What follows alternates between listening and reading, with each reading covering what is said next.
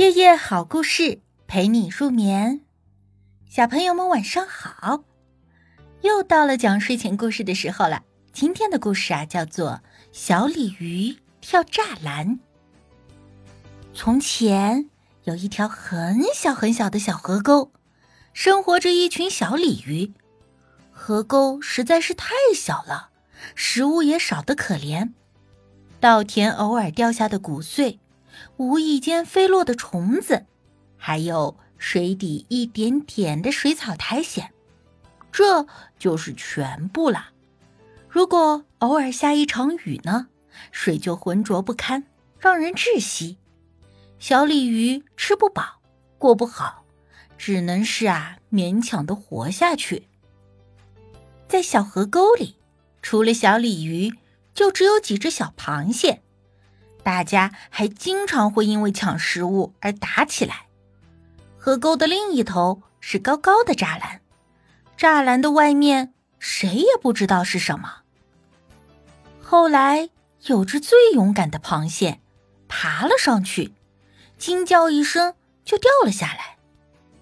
惊魂未定的螃蟹说：“栅栏外面是一条望不到边的大河，有吃鱼的大鸟。”巨大无比的铁壳船横冲直撞，还有无数无数的漩涡和激流。据说啊，外面还有很可怕的病毒流行。后来就再也没有一只小螃蟹敢爬上栅栏了。春天来了，不知道从哪里来了一只小蝌蚪。螃蟹们都想欺负弱小的蝌蚪，而小鲤鱼保护了小蝌蚪。还把自己藏身的泥洞让给了他。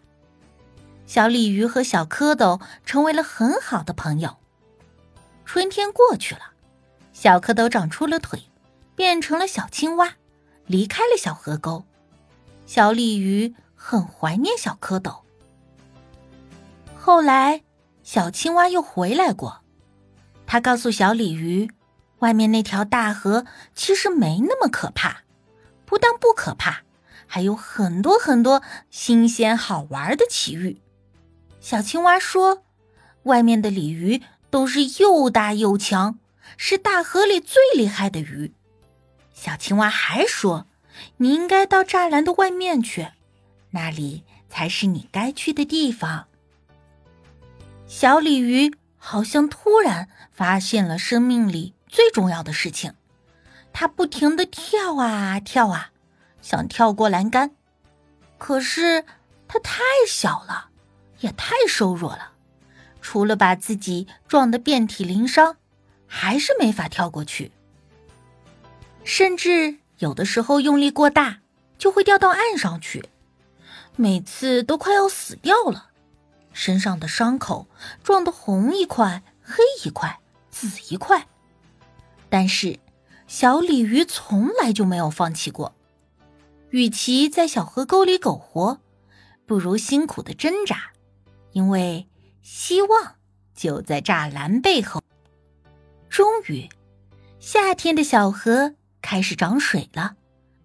今年的涨水啊，比往年晚了一个月。这一个月里，小鲤鱼经受了更多的苦难，更多的伤痕。终于，在一个水位最高的夜晚。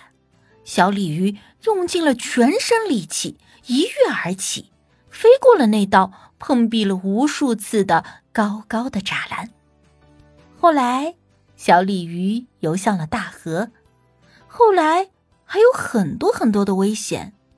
再后来，还有很多很多的磨难。